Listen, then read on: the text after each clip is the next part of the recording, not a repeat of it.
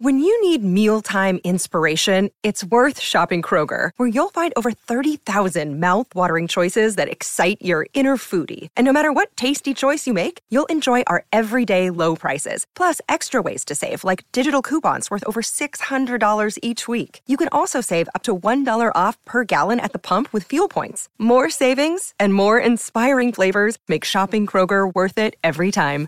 Kroger, fresh for everyone. Fuel restrictions apply. Another day is here, and you're ready for it. What to wear? Check. Breakfast, lunch, and dinner? Check. Planning for what's next and how to save for it? That's where Bank of America can help. For your financial to-dos, Bank of America has experts ready to help get you closer to your goals. Get started at one of our local financial centers or 24-7 in our mobile banking app. Find a location near you at bankofamerica.com slash talk to us. What would you like the power to do? Mobile banking requires downloading the app and is only available for select devices. Message and data rates may apply. Bank of America and a member FDIC. Hello, hello, and welcome to Soccer Made in Portland on OregonLive.com and Stumptown Footy. My name is Chris Rifer, and joining me, as always, the Timbers and Thorns beat writer for the Oregonian and OregonLive.com, Jamie B. Goldberg. Jamie B., what's going on? Not much. I'm just happy that you're back recording with me this week. Uh, so we get to keep this going, even though you um, officially retired. Uh, and had a had a little retirement party from what I hear. Yes. On uh You over disappeared. to like do stuff, was- work, I was working. etc. I mean, I'm not saying you didn't have a good reason for disappearing, you did, but you disappeared. Just gotta call you out on that just for fun. That's that's that, that that's fine. I, I'm I'm retired now, so you can give me all the all all the stick you want. Um. Uh. Yeah. So I I am retired. Uh. I'm look. I'm really looking forward. Really looking forward. Uh. in- fact, we have a question about this, so I'm just going to bring it in right now. Uh. Nathan wants to know: Am I planning to take up a hobby in retirement? Maybe knitting. He, he Nathan suggests. Um, I'm not much of a knitter. Uh, I can't imagine I would be good at it. Uh, but nonetheless, uh, yes, and that is being a Timbers fan. Uh, I'm really looking forward to, to going to the game. I was just thinking about this today. Uh, you know, looking forward to the game on Saturday, and I'm like, man, I cannot wait for that. I am uh, as excited for that game as I can remember being for a game in quite some time, and so uh, that is my immediate hobby. Uh, and and and you know, among other things like having a dog and working and and and and, and, you know like uh, getting married at the end of the year you know in the fall and all that stuff um yeah no that that will be my my first hobby being a a, a timbers fan. So yes that that'll be what what i'm doing. Uh, i am i am retired but i'm going to be here for a couple more weeks uh, or so as we sort of uh, uh, work through the transition. Um and i'm just going to go ahead and say i i think there may be news on that soon.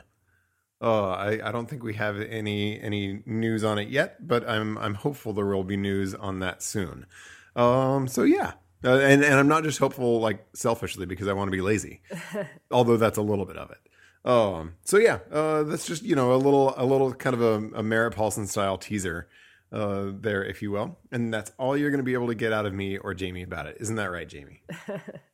Uh, yeah, at least out of me. Uh, you're the retired uh, slacker right now. I don't know. I don't know what people can get out of you. Are, are are you saying retired slackers are prone to uh, leaking uh, non-final sensitive information?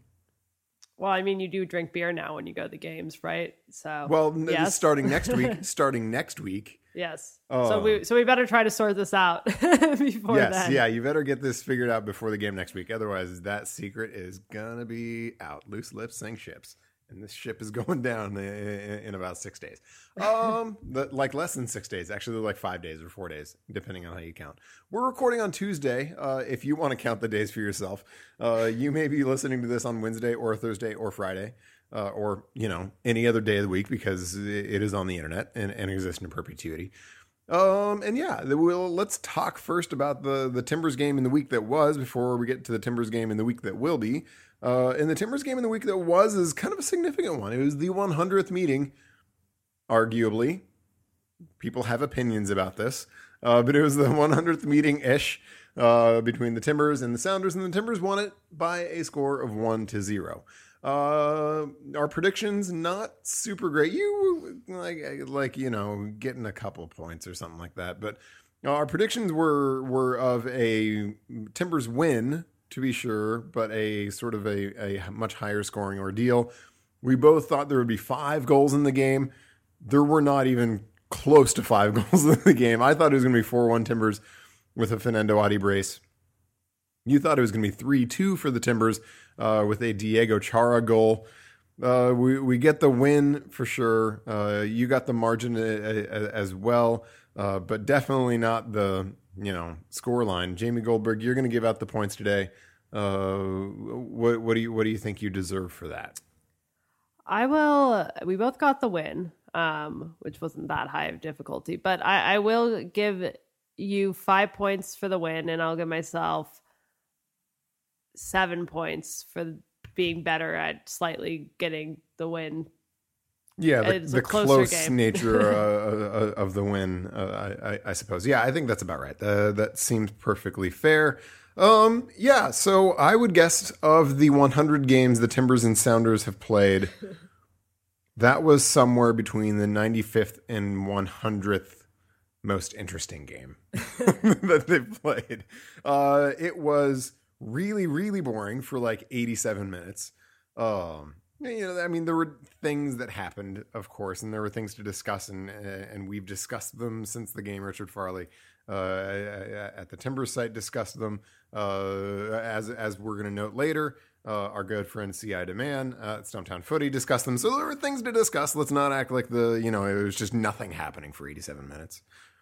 But there was close to nothing happening for 87 minutes before the Timbers finally broke broke through uh, by way of a Sebastian Blanco goal assisted by Samuel Armenteros. But let's talk about the boringness first. Do you think that that is something that should be unnerving to Timbers fans, or, or should they sort of be okay and embrace the boring uh, because the team, nonetheless, very convincingly uh, kept the clean sheet, but also came away uh, ultimately with the win? Should they be o- o- okay with the boringness in light of that? uh, or is this you know cause for you know a, a little bit of concern?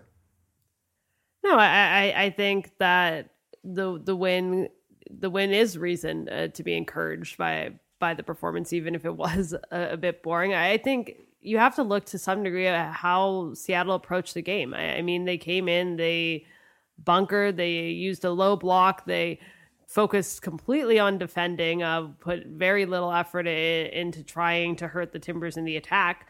And I, I think that uh, game plan was al- always going to create a more uh, boring match um, from the get go. So I, I, think Seattle's game plan definitely had a part of this.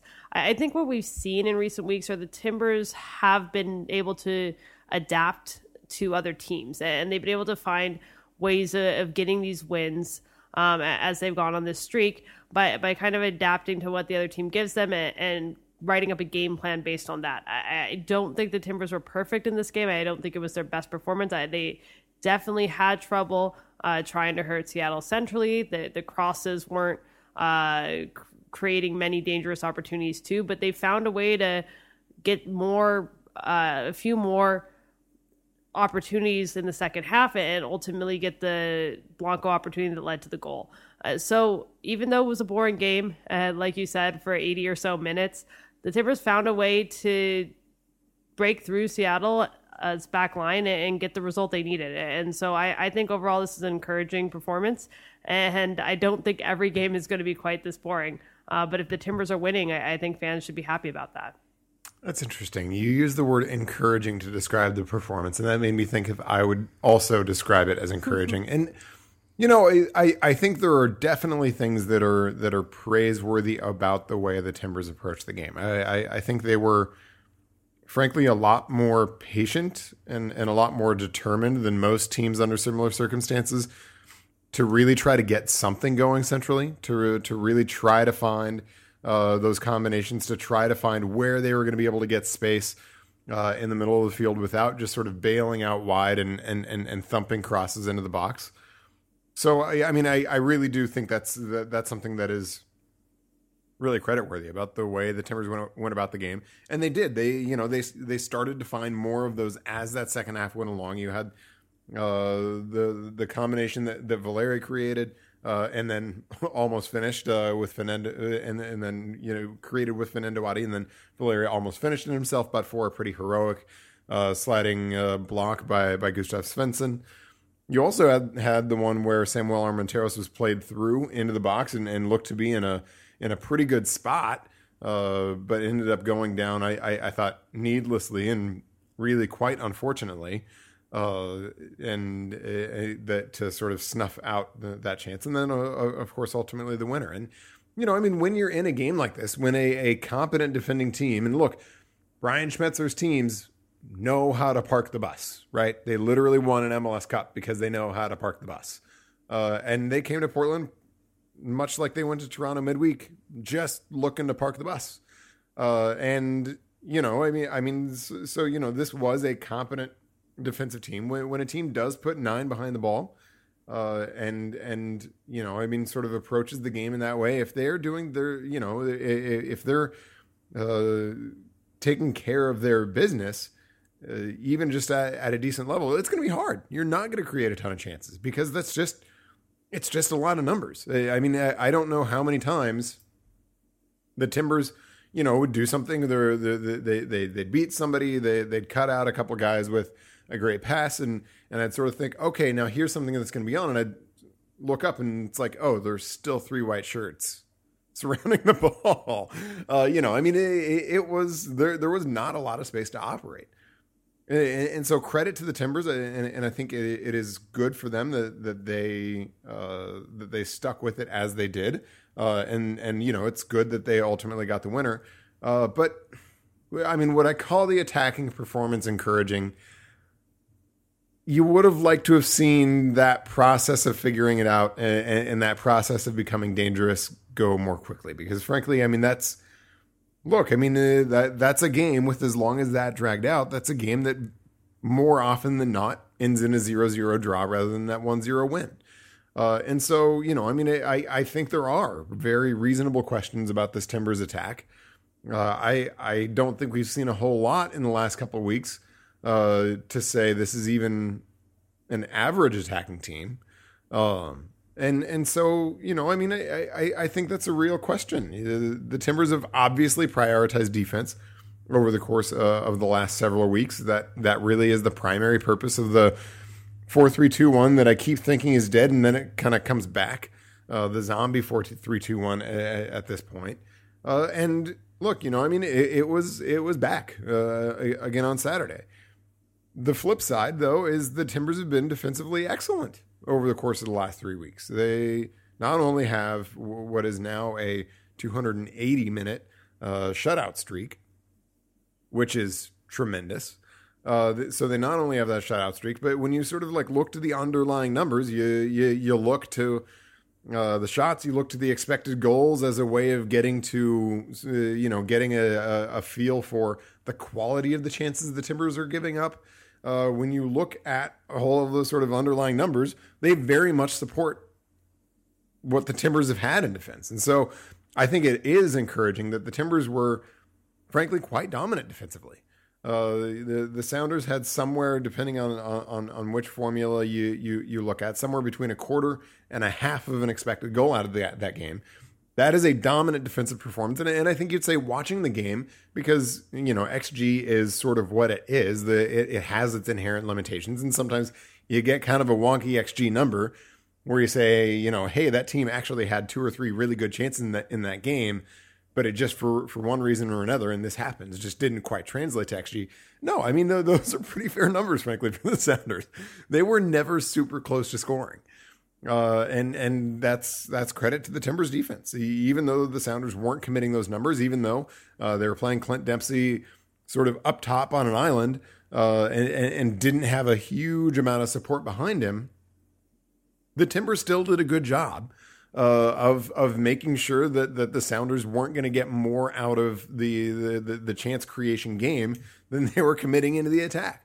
Uh, and so I, I think from that end, it is very encouraging. And now I think this team that we were talking about being leaky in defense, even just a month ago, uh, has flipped that script. Uh, and, and, and so that is encouraging. So I don't know. I I, I come out of the game pretty ambivalent uh, in, in, that regard. I, I, I think there are some things that concern me with how boring the game was, but I think there are other things that uh, that, that are absolutely encouraging. Those 280 consecutive shutout minutes, uh, certainly being one of them. What do you think, Jamie? I mean, we're now, as that suggests, just a little bit over three games into this. It really has been only in the last three games or so in which the Timbers defense is, has really flexed its muscles. Do you think this is a sign, or, or can we say at this point that this is a sign that the Timbers defense has turned it around? Or do you think we need to exercise a little bit more caution and wait for the sample size to get a little bit bigger before we make pronouncements like that?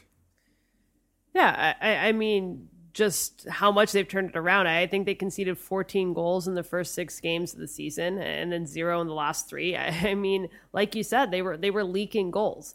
I, I think the biggest thing that we have to look at with this turnaround is that Liam Ridgewell's back on the field. He wasn't playing for four straight games after having, I think, an okay start against LA to open the season, pretty good compared to the rest of the team, and, and then a terrible start uh, against the New York, New York Red Bulls on March 10th.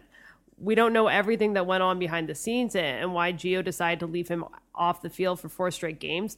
But I think since he's come back, that's the biggest thing that we have to point to in terms of this turnaround. And it's a sign for me that, yeah, maybe the Timbers have – really turned a corner. If Liam Ridgewell is going to continue to put in the performances that he has, uh, continue to lead lead the back line, uh, and provide both the leadership and, just the strong defensive skills he has back there and shown he's capable of in the past and in, in these last few games. I, think the Timbers are going to continue to be a good defensive team. I, I think he's capable of making up for some mistakes if maybe Alvas Powell has an off day or, or there's questions uh, on, uh, in other areas on the back line. Um, I do want to wait for a larger sample size before I, I really start saying this team's a good defensive team. That's going to be a strength for them this year. But when you look at what's causing the change or what has been the biggest difference, and you look that you're adding in a player with the background and the experience of Liam Ridgewell, who is playing well right now, I, I think it is a really good sign that they've actually turned a corner. I agree. I mean, I, I think the superlatives are probably best still deployed in, in the present tense uh, and the immediate past tense rather than necessarily the future tense. I, I, I guess I'm not quite there, and I want I do want a bit more sample before I say this Timbers team is a good defensive team, and that is going to be part of their identity throughout 2018. But look, I mean, uh, they earn, they deserve the superlatives for what they've done the, over the course of the last uh, three weeks or so. Um, uh, and and that's just that. I mean, uh, that's uh, there, there's no you know sort of explaining away uh, the way they've played in, in, defense over the last three weeks. They played one very good attacking team in, in NYCFC, shut them down. Went on the road and played kind of a so so below averageish attacking team uh, in San Jose, but did went on the road to play them uh, and got the clean sheet there. Uh, and then came back to, to, to Portland and, and, and, played given a, a, Seattle team that was kind of a mess, but also shut them down. Uh, and, and, so, you know, I mean, I, I think when you look at sort of the, the entirety of that body of work, it's yeah, it's not like they've played that Seattle team three times. It's it's not like it's just been sort of perfect conditions, bad uh, bad attacking teams, and that's how they got got here. They got here because the Timbers have, have been really strong defensively, uh, and and they deserve credit for that. Um, it is a huge huge turnaround, as you noted, just in the goal numbers.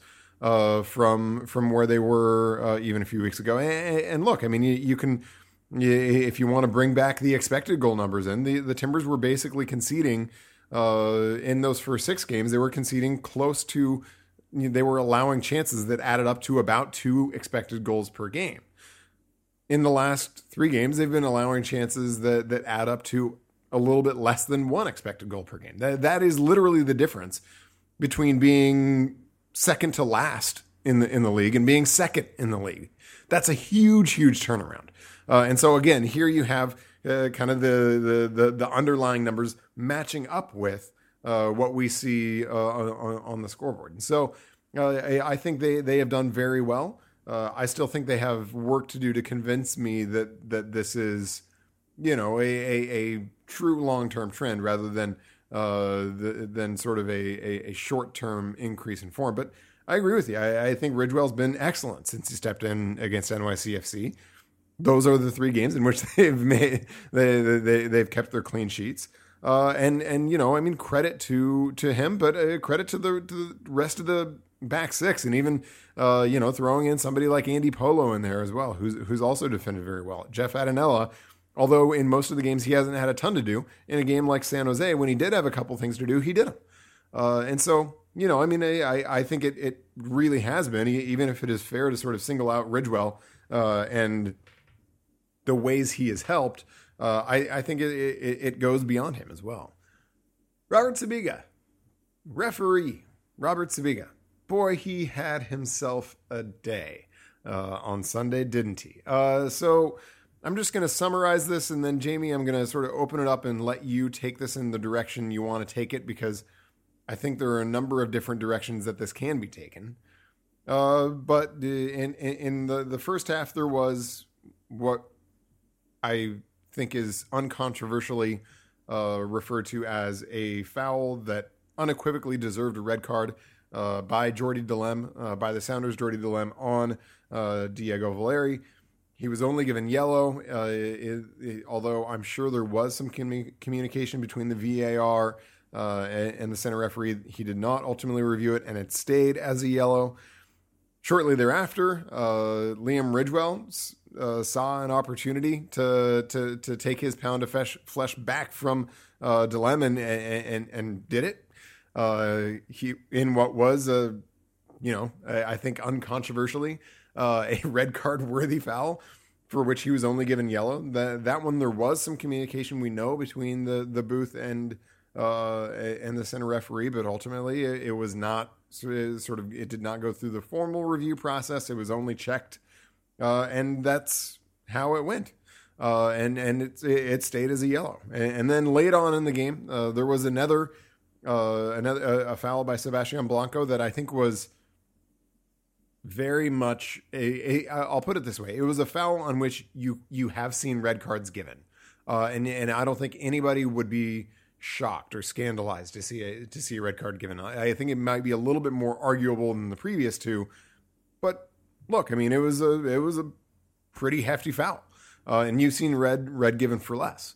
Uh, that one there was review, uh, but ultimately Sibiga decided to keep it as a yellow as he initially gave it. Jamie, what were your impressions from all of that? Your impressions of Sibiga, your impressions of VAR, your impressions of the way. I mean, it, it, it sort of affected the game uh, as it went along. Uh, like I said, just going to kind of open this up for you. What were your impressions of all of that? Yeah, I, I, was shocked that VAR didn't come into effect on, on that first foul on, on, Diego Valeri. That absolutely should have been a red card. That was by far uh, the worst foul of the three. And by under punishing it, I, I, think you've talked about that this week, and we we've talked about it in the press box. And um, but by under punishing it, the referee kind of set a precedent. Um, I, I, think that's why Liam Ridgewell felt like he could go in for a hard challenge and, and, wasn't going to get a red card, and why later on it would have been tough to to give Blanco a red card for a challenge that wasn't nearly as bad as either of those first two. So I think it just set a bad precedent for the game and led to some dangerous challenge challenges that could have potentially resulted in injuries. Um, I, I think it also could have. It, it, didn't. It could have led to the game getting a little bit more out of control than it did. Uh, maybe it was just because of the Sounders' game plan and the way they bunkered. It wasn't quite as physical and dirty as some of the Timber Sounders games we've seen in the past. But absolutely, by setting that precedent, it could have led to even more fouls. Um, that vicious fouls like we saw um, the initial one and the one uh, Ridgewell's foul as well. So I, I just think from a refereeing standpoint, it, it was a bad precedent to set um, and opened it up to the game getting out of control and put him in a position where he couldn't give red cards later on in the game. And I also think it's a bad look for VAR. I, I, just don't understand why that first foul, which was the most obvious red card of the three, wasn't even reviewed. If that's what VAR is here for, that should be the perfect example of a foul that's reviewed and ultimately lead, leads to a red card. So I think it created a lot of issues, both questions about VAR and um, put the referee in a position where it was very difficult for him to, on any subsequent foul to give a red card. You know, and uh, the to the the stuff about VAR, yeah, I mean.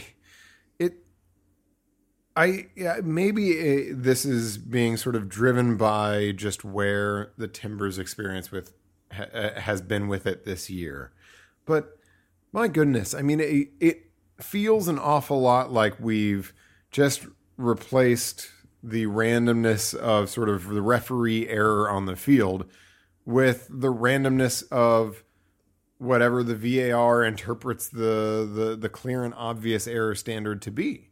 I, I mean, we saw it in Orlando where, I mean, the, the Orlando City was, was given a penalty on something that was as clear and obviously not a penalty, uh, you know, uh, as, as something I can imagine, uh, and yet VAR doesn't step in.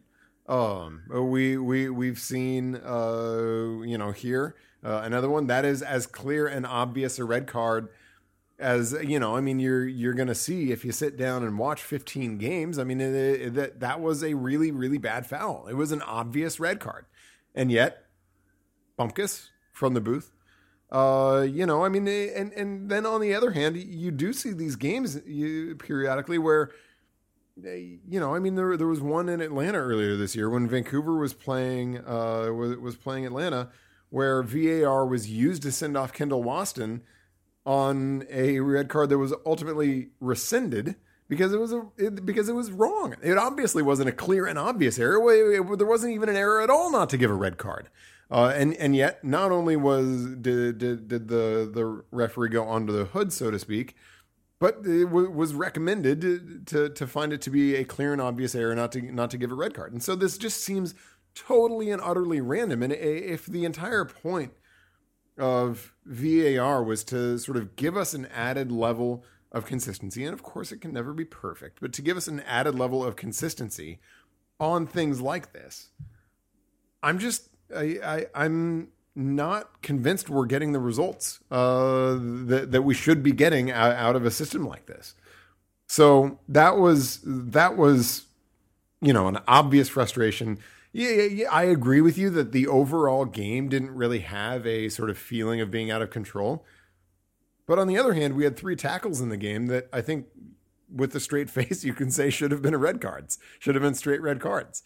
Uh, that's a that's a bad game. Uh, that that's an ugly game uh, when you have three tackles like that. It's not great to have one of those in a game, and and to have three, uh, I think is just kind of a further black mark uh, on that game. So you know, I, I I agree with you entirely on the effect that under punishing that first tackle had. Uh, I, I think Sibiga took the red card out of his own pocket. And, you know, between he and the VAR, they have nobody else to blame for that. Uh, and you, you know, it, it, was unfortunate in, in, in the way it played out uh, as a result of that major error that he made in the first half. The Ridgewell's tackle for me also raises another issue, and this is always something that I'm very much of two minds about because I agree with you that it was pretty clearly in retaliation for the the tackle on Valeri.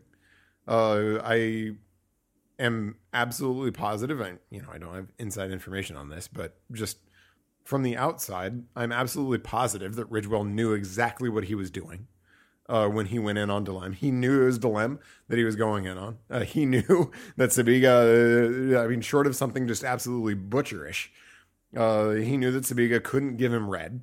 Uh, and so he, he sort of had carte blanche uh, to, to to to put that tackle in, and, and you know, I mean that that's that's what it is. I mean, on on one hand, I don't like seeing that just because I don't like seeing those kinds of tackles in in games. I think they're dangerous. I think they're bad for for games, and they they they can often turn games into you know senseless uh, rounds of handbags. But even more than that, uh, you know, I, I, I mean, I, I, it, it can end careers. And, and Steve Zakuani, a guy who knows both sides of this rivalry, was talking about this on Twitter during the game.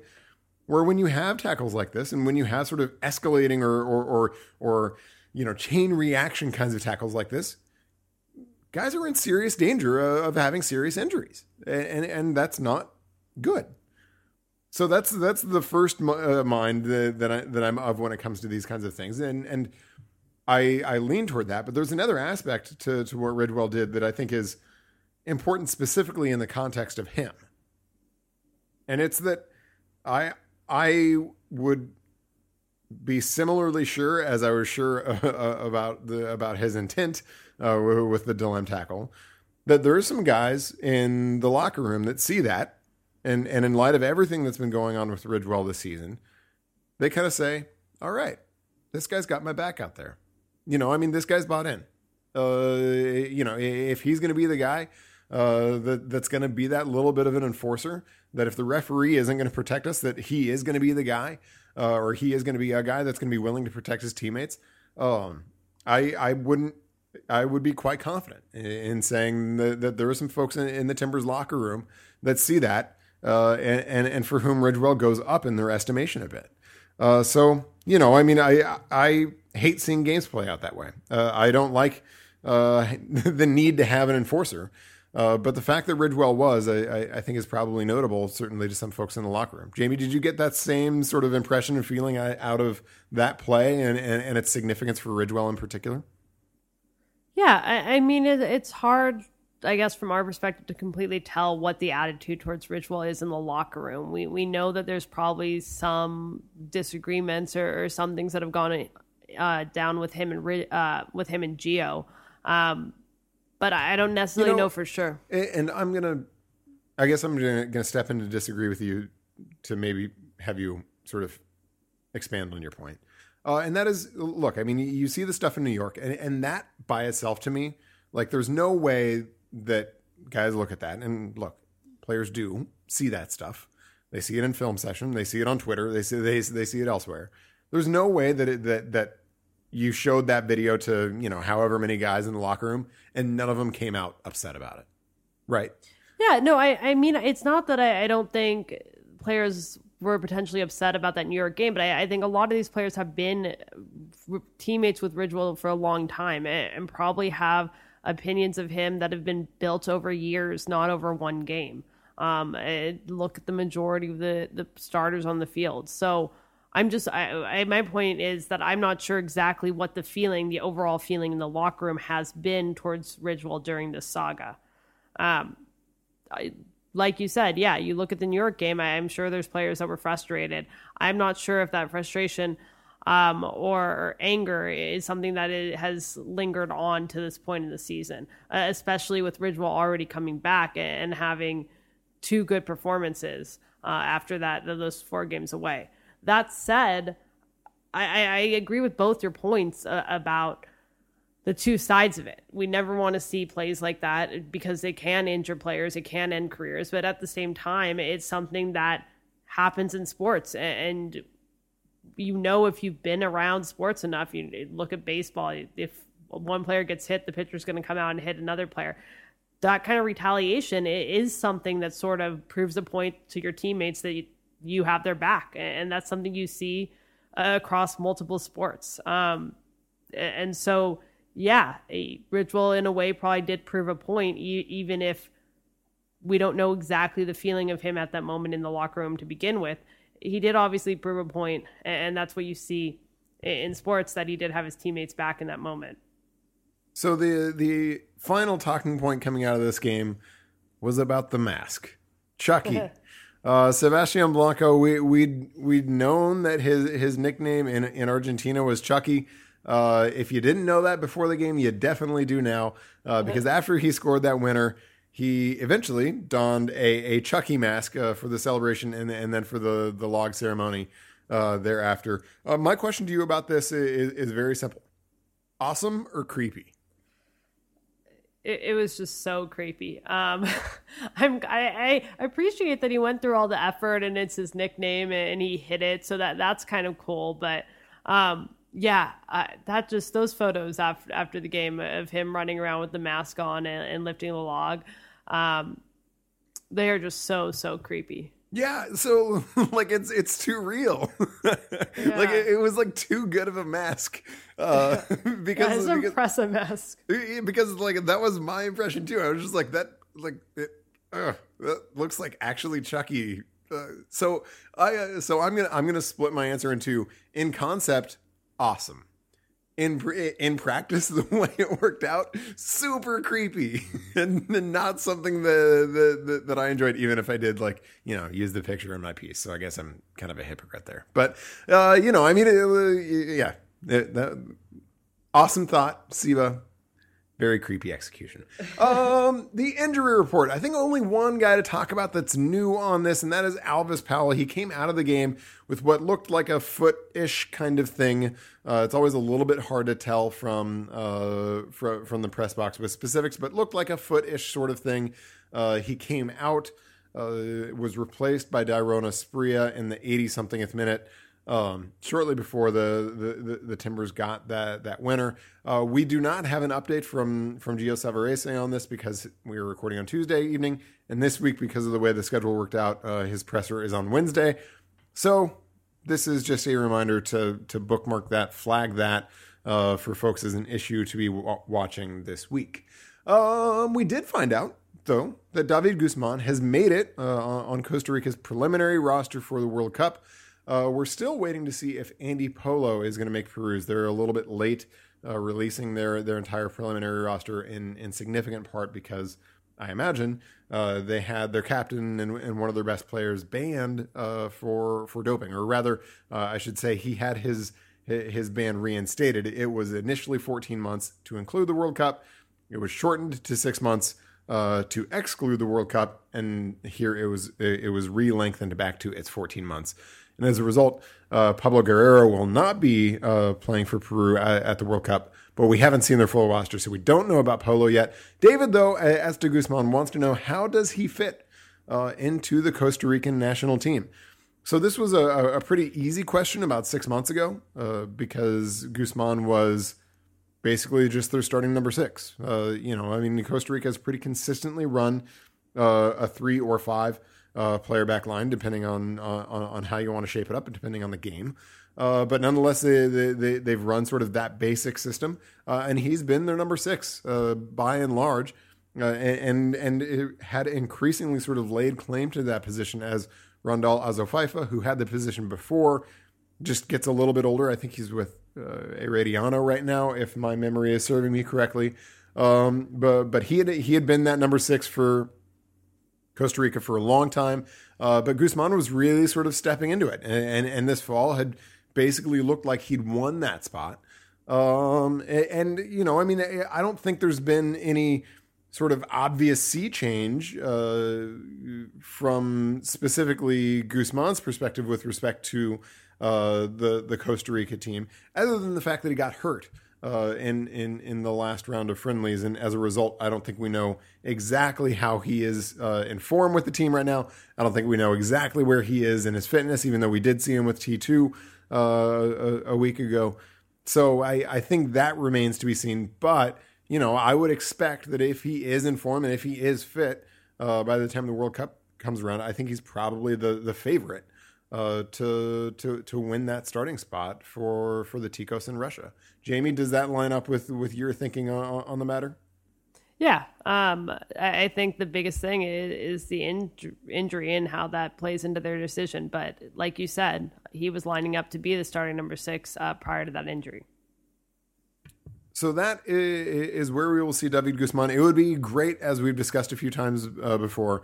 It would be great for the Timbers if Guzman goes to Russia and has a good World Cup, uh, because either they would get a player coming back in great form, uh, or they would get somebody who has a lot of uh, value on the transfer market if the if the Timbers decide they want to pave the way for somebody uh, like Cristhian Paredes to be a permanent part of the starting lineup.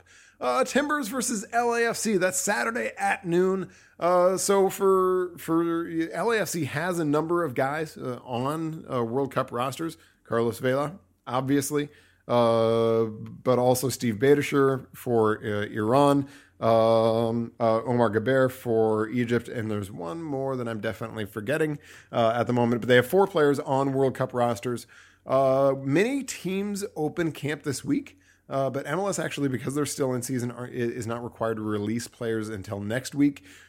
that though doesn't mean that players won't be released. Uh, you know, I mean, uh, there are, I'm sure, players that will be asking their clubs to release them this week, and I'm sure there will be some clubs that, that agree to do that.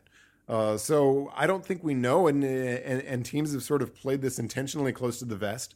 I don't think we entirely know uh, yet who is going to be out for LAFC, if if anybody of, of those players on World Cup teams. Oh, uh, Marco Urena for Costa Rica is the fourth one. Uh, this is just like how my brain works. Like I'll be talking about something like basically different, and then all of a sudden I'll be like, "Oh, right." And there was this other thing that we were talking about several minutes ago. Um, but yeah, so so those are the four. Um, uh, and, and, yeah, so we'll see which of them. Urena, of course, is hurt anyway, so he won't be with LAFC. Uh, it sounds like he is on target to be back by Russia. Uh, and so he may well be be playing uh, for Costa Rica. But he just had uh, he had a broken bone in his face and, and had a surgery to to relieve that. And as a result, will not be in Portland. But otherwise, we, we don't know about Vela Gaber or Beitashour for the black and gold this weekend. Um, we got a few more questions. Let's answer them. Dominic wants to know why do national writers always discount the Timbers? If the Timbers win on Saturday, will it be possible for them to continue to discount uh, Gio Savarese's team? What do you think, Jamie? No, I think if the Timbers win on Saturday, we'll, we'll see national writers start talking about them because they're playing an LAFC team that it, it has a lot of coverage around it uh, because it's LA and it's an expansion club, and they've done very well for an expansion club coming to the year. And they're playing a LAFC team that's done well on the road. So if the Timbers win uh, this game and extend their winning streak, I, think they're going to be impossible to ignore. I think that maybe national writers generally ignore the Timbers, but at the same time, I, I think given their start to the season, it's been easy to ignore them. To kind of look at the this winning streak as maybe a blip, um, maybe with teams like Seattle coming in that's been struggling, a San Jose team that's not been that good, a, a lucky result against NYCFC. At some point, national writers are, are going to have to look more closely at the Timbers if they keep winning. But given the five game stretch to open the season, I, don't think it's completely unfair that they had that the assumption hasn't suddenly been, oh, the Timbers really need to move up our rankings um, with these three these three straight wins, uh, given how they performed uh, for five games in a row. Yeah, yeah. I mean, so that's almost exactly my uh, my thinking about it. If the if the Timbers win on Saturday, they, I mean, they have to be sort of a, a headline. Uh, they have to be sort of a oh my, are the you know the, these Timbers look like they they're for real uh, and are going to be real contenders in the in a pretty wide open West. Uh, so you know, I mean, that is that that is I, I think in many ways a big sort of uh, opportunity for a statement win for the Timbers this upcoming weekend. But look, you know, I I, I think national writers right now are I don't know if I would say they're ignoring the Timbers as much as they just don't quite know what to make of them. Uh, and th- I think the reason is basically the reason I, uh, that I'm not sure quite what to make of the Timbers. Um, look, I, you know, I mean, as we've talked about, uh, they have looked at sort of various times good in the attack and good in defense, but they've not really looked good at both of those things at the same time yet.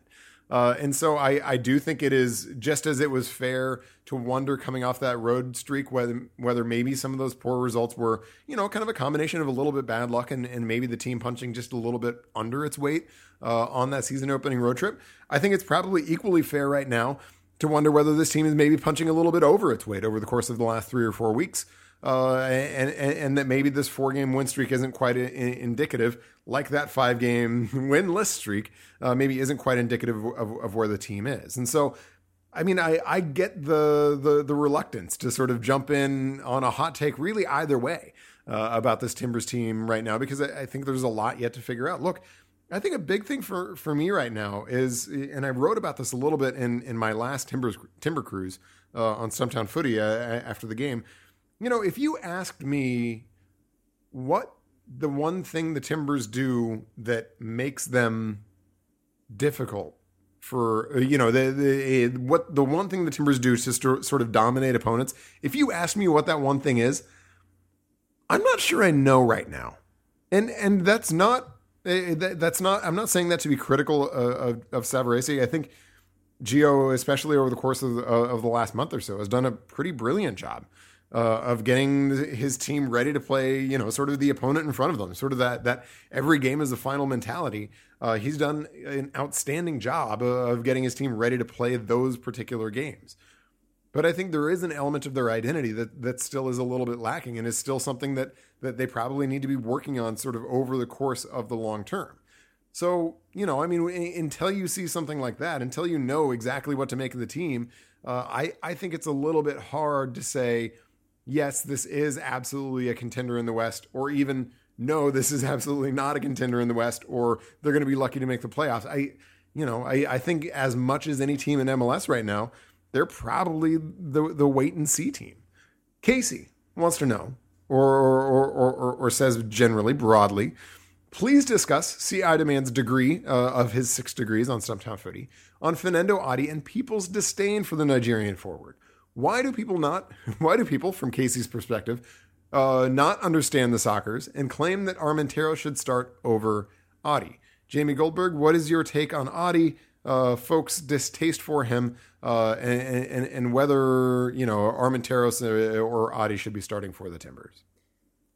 I, I think it is I think it's fair to to start looking at whether Armenteros or Adi should start. I, I think that they offer completely different things. And, for those people out there that are maybe saying, "Oh, Armenteros can bring everything Adi can bring," that that's not necessarily correct. I, I mean, Adi with his hold up play, um, that's been a major asset for the Timbers over the years. He has in past years been a really consistent goal scorer for the Timbers, and he had uh, gotten those two goals um, in two games earlier this season. Armenteros obviously hasn't had the minutes, but in his chances hasn't yet found a goal.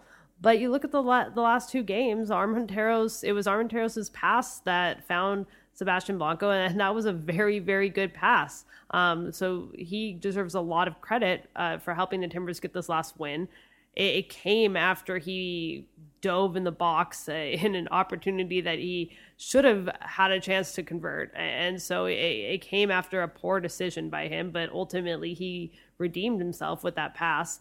The, the week before, he drew the foul at San Jose that led to Valeri's free kick. So he, off the bench, he has been contributing, although he hasn't been finding the goals. And he does offer something different than Adi. Um, I think, given the fact that Adi hasn't been finding goals, and I don't think was particularly effective against Seattle. I, think there it is fair to question whether or not Gio this might be the time for Gio to give Armenteros another opportunity uh, because he hasn't had all that many minutes or all that many opportunities to really prove whether or not he can be uh, the better starter. Um, I, I, Adi's proved himself with the Timbers over the long run. He, he's been a very good piece for them. I'm, I'm just not sure that his season this year has gone uh, all that well so far, and I think it is fair to to look at the other option the Timbers have. So I I both agree and disagree with Casey's premise. Um, uh, I I think a lot of the you know disdain and antipathy for Adi is unfair. Uh, okay, mm-hmm. I mean, you, you, just look at the guy's resume uh, for the Timbers. He's the second leading goal scorer in club history uh, only second to a guy who is going to have his his name in the rafters, uh, you know, within about a minute and a half of his retirement. Uh, and Diego Valeri. Uh, I mean, if you're second to Diego Valeri, you're doing like in basically anything in life. This is this is actually a good life moment. If in anything in life you are second to Diego Valeri, you should be dang proud of yourself. Um, and so Fernando Adi should be dang proud of himself uh, about the way he has produced uh, for the Timbers. Look, you know, he does have two goals uh, on, on the season, which I'm sure he's disappointed with uh, at, at, this point of the year. He also has two assists. I think that's disappointing, but not disastrous production uh, by any means. You know, only nine games in. If if that is sort of one of his dry spells for the year, uh, and and he has other other periods in which he, he is banging in the goals, I, I think you know that's not terrible. Uh, I don't think he was terrible against the Sounders. I think he had a really hard job uh, because whereas he's normally working off of two center backs, he was working off of three uh, against the Sounders, and as a result, it just became an awful lot harder for him. He had to he had to drop deeper at times to to find the ball. Uh, it was just harder for him to to sort of get get involved. I thought he did still find some some moments, including on that through ball to the that little first time through ball to Valeri. Uh, he did still find some moments to certainly make a difference. Uh, and and and so you know, I I thought he had a you know an okay game uh, overall under some pretty difficult conditions. And then I thought Samuel Armenteros came in uh, against a tired back line, uh, and you know he, wasn't perfect by any means. He he had a, a couple plays that were frankly pretty haggard, uh, and then he also had uh, a, a, moment of absolute brilliance. Uh, and, and, and so you know credit to him for that. And and I do think there is there there is a, a compelling argument argument to say that maybe Armenteros should get a start this upcoming week. Uh, there are, I think, at least theoretical reasons to think that Armenteros, a, a guy who's a little bit more dependent on movement and, and, and, and, and is a little bit more incisive with his, with his movement, that when you're not committing numbers into the attack, that that is pretty important. That if you're going to play something like a four three two one, that that can be more effective uh, than somebody like Adi. There's a counter argument to that, that that you when you aren't committing those numbers, uh, that when you are pulling that winger back into being uh, sort of a, a, a, defensive midfielder hybrid winger kind of thing, uh, that you also need the hold up play that, that Adi provides and, and, and, provides a lot better than Armenteros does. So, you know, I mean, I, I, think you can you can make arguments both ways there. But look, yeah, I mean, Samuel Armenteros has made a difference in the last two games. Uh, and I think for that reason, you know, maybe aside from any other, that's a good reason to say, okay, we're going to give this guy a start. We're going to give him the 75 minutes. We're going to give Adi the 15. That's not to say it's a permanent decision. I don't think it should be a permanent decision. I, I think Fernando Adi is still a guy that's going to make a difference for the Timbers at some point this year. Is probably going to make a difference for the Timbers at multiple points through the course of the year, uh, and that you want to you want to get him involved. But look, the the Timbers didn't bring Samuel Armenteros here to only play five minutes here and ten minutes here and fifteen minutes here. He's a guy with a, a bona fide resume, especially in scoring goals uh, and, and, is a guy that, that you would certainly expect to be able to do it at the MLS level. So he's going to get some starts, and I think it it makes sense to give him one, uh, you know, uh, coming up, just sort of based on the relative form. But I also think Fernando Adi is a really really good player, uh, somebody who's been excellent for the Timbers, uh, and, and and gets more, you know, negativity directed his way than than than I think is fair. Okay, the Thorns. That's who we're talking about now. And a not very good week. I remember you and I were talking about this last week and said, what is sort of the standard for what is now last week? And we were sort of like, hey, you know, they really want six points. Uh, but if they get four, I think they'd be fine with it. well, they got one, which is less than six and is also less than four. Um, and and they got it in pretty disappointing fashion. They went down to Houston midweek, and, and we're going to sort of talk about these as, as, a as a whole now, since the the Houston game is pretty remote from now from where we are in time. Uh, they went down to Houston. They they drew one one. Anna Maria Crnogorcevic uh, started things off in the first half with, by sort of cleaning up a little bit of a scramble in the box and putting the Thorns ahead. But the second half was pretty dreadful uh, for the Thorns. The dash equalized, and, and and and that is how the game ended up. Our predictions not good. Uh, I called a 3 2 win for the Thorns with Tobin Heath uh, adding a winner off the bench.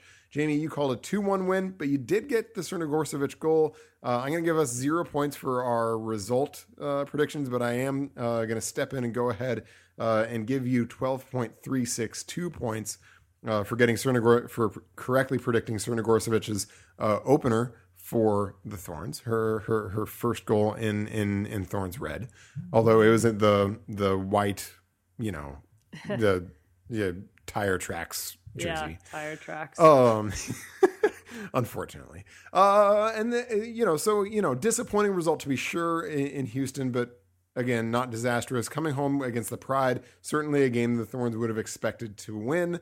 They did not. They lost it. 2 1 uh, was the final score uh, two first half concessions in, in, the course of the, in the first 20, what, two minutes or so, uh, both off of bad defensive mistakes, um, put them behind the eight ball that they weren't uh, able to get out from behind. Again, our predictions, not good. Uh, I called a 3 1 win for the Thorns with Midge Purce adding an assist. Uh, you called a 2 0 win with Tobin Heath starting and having two assists. Zero points all around for that is my call. Do you have any problem with any of the the, the points and the predictions and all that before we get into the substance? No. I I'll, I think that's accurate. Okay, so uh, you, from the Thorns end, I'm actually going to reverse the mental notes here. From the Thorns end, uh, two more defensive gaffes uh, against the Pride, uh, both uh, early in the game, really, really got them off to the start that they didn't need. I mean, my goodness, eh, can the Thorns expect to win games as long as they're this mistake prone? I mean, they, they're now five games winless. Uh, this is a run of form like we haven't seen since maybe before the Mark Parsons era. Uh, yeah. and, and, and yeah, uh, you know, I mean, can they expect to win against anybody uh, as long as they are stubbing their own toe like this? Yeah, they they had never gone more than three games uh, winless uh, in prior to the, this streak uh, in the Mark Parsons era, and, and they'd only done that once. Um, outside of that, they'd probably only gone they'd probably gone winless two two games in a row a few times, but uh, they'd never gotten to four, and they've absolutely had never gotten to five. I haven't looked back to the last time that's happened uh, for the Thorns, but it was definitely in the Paul Riley era. Um, yeah, it, has it, been bad, and I don't think the Thorns can expect to win if they are if they keep playing. Uh, if they keep having the defensive errors that they've been having, I, I, mean, these are glaring defensive errors that are leading directly to goals. This this isn't oh maybe they need to do a little better on set pieces or crosses or or or something that needs to be corrected so they they can improve a little bit. They are just giving away goals, and you can't do this in a league as competitive as the NWSL yes, and I, I think we'll get to it. There, there's reasons to argue that the Thorns should have still won the game. Maybe the refereeing played into it, but the Thorns put themselves in a position to lose that game, and, and they lost. And ultimately, I think it's a deserved loss because on both those goals, they have to do better. Britt Eckerstrom has to do better. The lead up to that to that goal, even though it was a nice shot from there, uh, the, the Thorns need to do better. And, and Mallory Weber completely whiffs on a ball in front of goal, and Alex Morgan takes advantage of that and scores. So, um, I, I think the tough part now for the Thorns is I wouldn't be surprised if this is getting in their head. Um, they are a better defensive team than this. They have the talent. If you look at their overall performance on defense, it, it's not bad, and teams aren't consistently breaking them down. But for whatever reason, when a big moment comes up here and there, uh, they are collapsing. And until they find a way to correct that, and until they find a way to to make sure that they have the right mentality that this doesn't get to get in their heads too much um, and they they find a way to just be consistent in these moments I, I don't think they're going to win a lot of games. So this is what I just don't get about it because look the yeah and it, and it's sort of the you made this point in, in your your last little bit there. You watch this team and, and you watch them sort of over the, the the course of 90 minutes, give it the the game as a whole test. They're defensively pretty good. They don't bleed chances. Uh, it, it's not like they they've had a goalkeeper that's bailing them out multiple multiple times per game.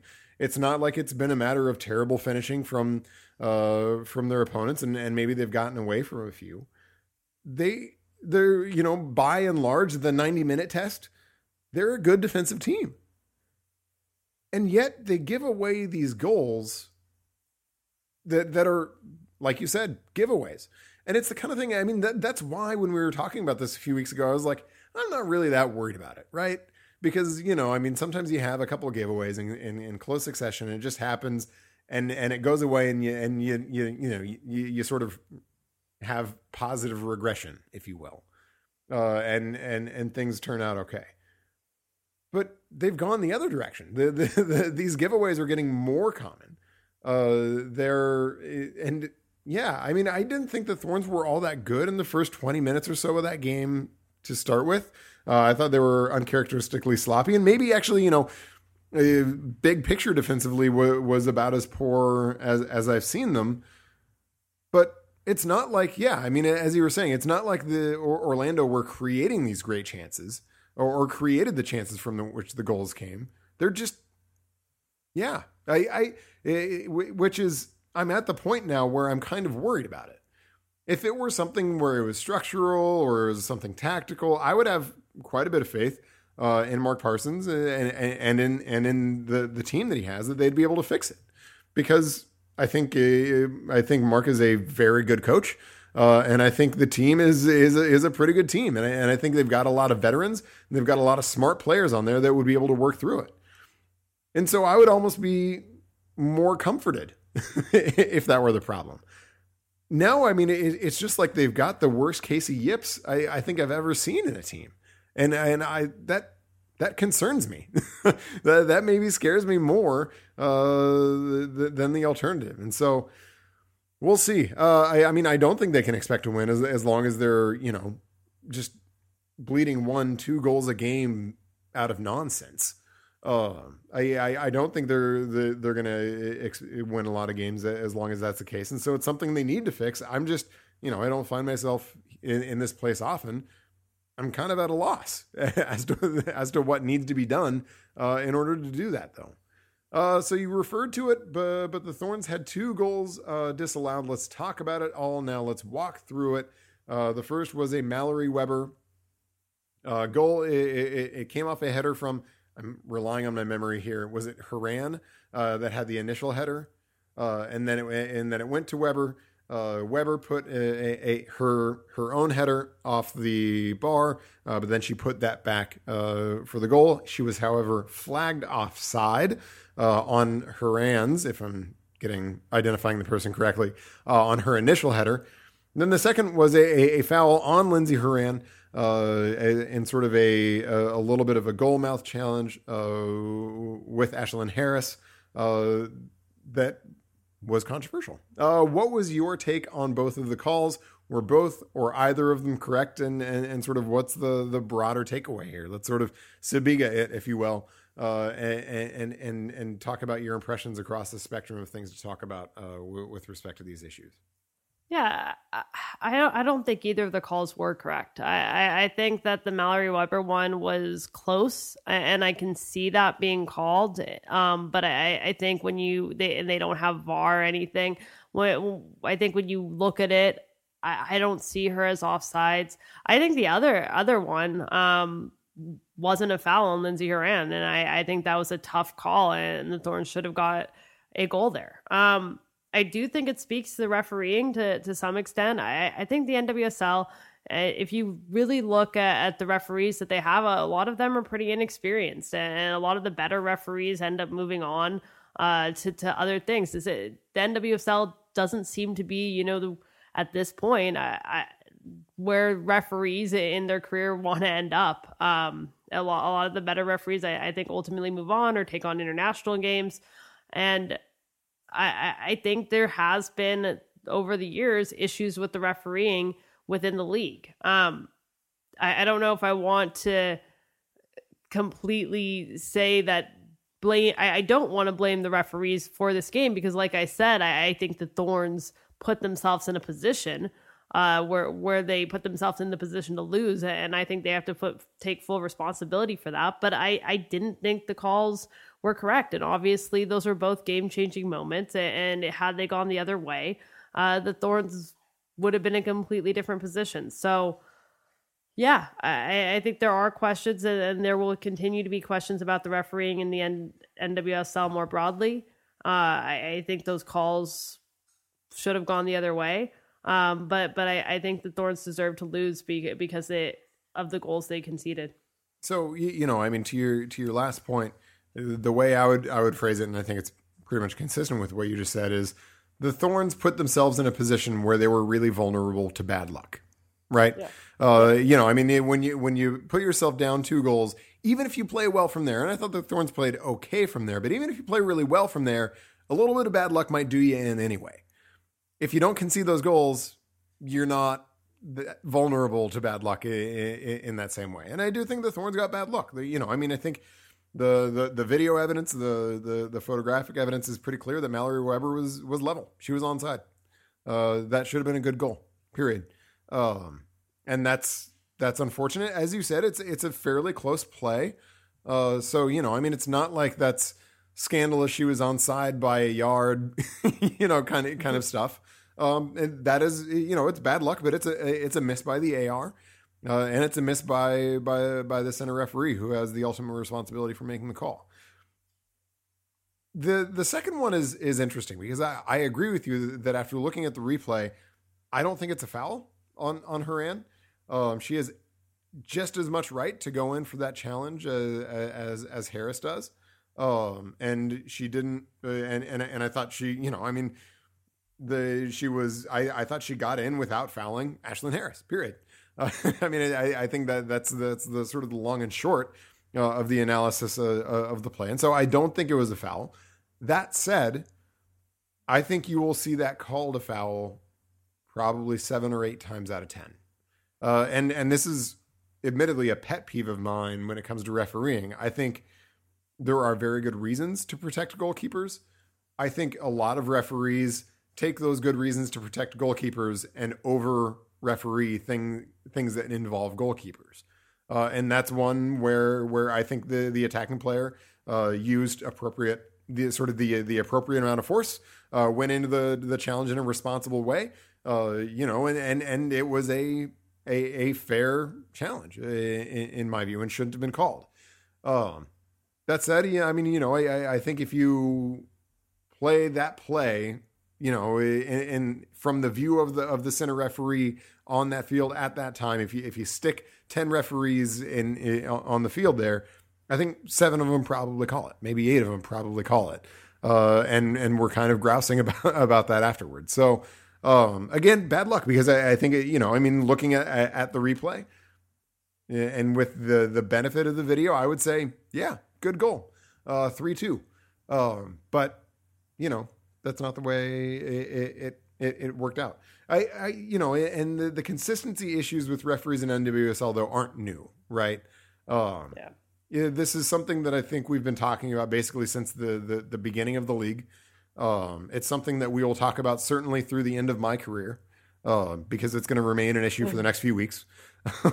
and, and, and so I mean it, it, just sort of what it is. There are some good referees in NWSL. I, I've seen even some games this year. In fact, I I even remember thinking a week or two ago, you know, I think I've seen better sort of like the overall level of refereeing in NWSL this year just seems better. Maybe it's just been Thorns games or the games that I've watched, but seems higher and, and more consistent than in years past maybe this is just the regression uh, from from from that point. But you know, I, I mean, I, I, think your your ultimate takeaway though is right. If the Thorns don't give away those two bad goals, they win that game 1-0 and and this is sort of a, a semi funny footnote when, when when it comes to the game. Uh, Thorns at Spirit. Uh, we need to talk about the injury report, and I think the the one that's new uh, that, that's new here uh, is just a, and it's not an injury as an absence report, if you will. Uh, is Meghan Klingenberg? She was out for personal reasons uh, against the Pride. That was a big factor in the game. Uh, Mallory Weber started in her place. she did not do well as a wingback. She eventually, and not even that eventually, in the first half, Mark Parsons went away from the five player back line, shifted Weber up top, where she actually had played quite well. Uh, but nonetheless, uh, Kling was missing, and that certainly created some issues. What do we know about the the personal reasons? Was this sort of a one time thing, or is this something where we expect her to be out for the Spirit as well? Yeah, um, obviously we don't know what the personal reasons were, but uh, she was back in training today, so I think the expectation is that she's going to be in, in, the game uh, this weekend. Right, we've seen that for a lot of different reasons over the course of the last few years. Everything from kind of an exile in in in, in Allie Long sense uh, to you know sort of a uh, you know more much more common everyday family stuff that those kinds of things.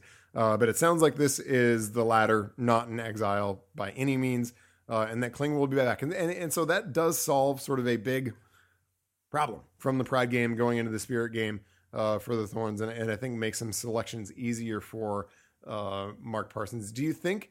Uh, I mean, I mean, what do you expect then out out of the game? Do you think this is going to be the first time that we see, you know, perhaps barring Haley Raso, uh, something close to the Thorns' first choice, at least field players, uh, with Britt Eckerstrom in, in, goal over Francher? Is, is this going to be uh, still a little bit of a duct tape job for Parsons?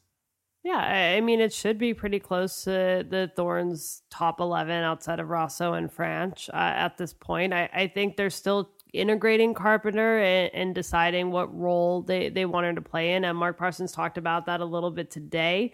Um, not necessarily wanting to throw her onto the back line immediately, especially when they're already making changes with Emily Menges coming in. And given um, the, fact that they need the back line to, to really be consistent, don't want to necessarily throw too many changes on there. So I don't know what position we'll see Carpenter in. I don't know if that's going to change over time, if she will move into that wing back role.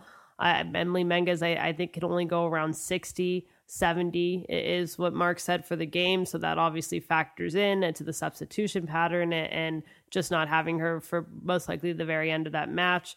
Tobin Heath is probably still building fitness. So I, I, don't think the Thorns are at completely full strength, but but I think in terms of the personnel on the field, yeah, this is going to be close to uh, what we're going to expect their top lineup to look like later in the year.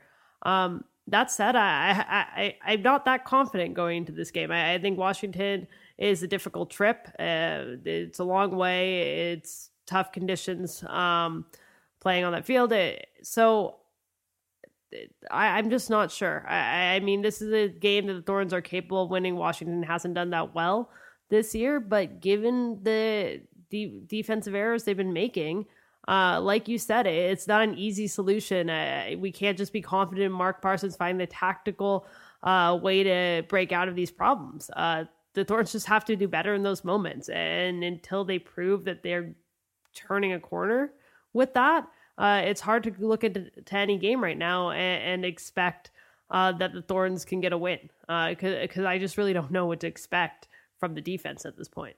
The only other absence, and it was not an absence from the team as a whole that was notable uh, to me against the Pride, was, was Crnogorcevic. Uh, after scoring that goal midweek, she did not play at all uh, against the Pride. Do we know why that was, uh, and, and, do we expect her back this week, or, or is that a bit of a mystery? Yeah, we, we don't actually know exactly. I had wanted to ask Mark about that today. His press conference ended up running a little long with other questions, and I wasn't able to get that one in.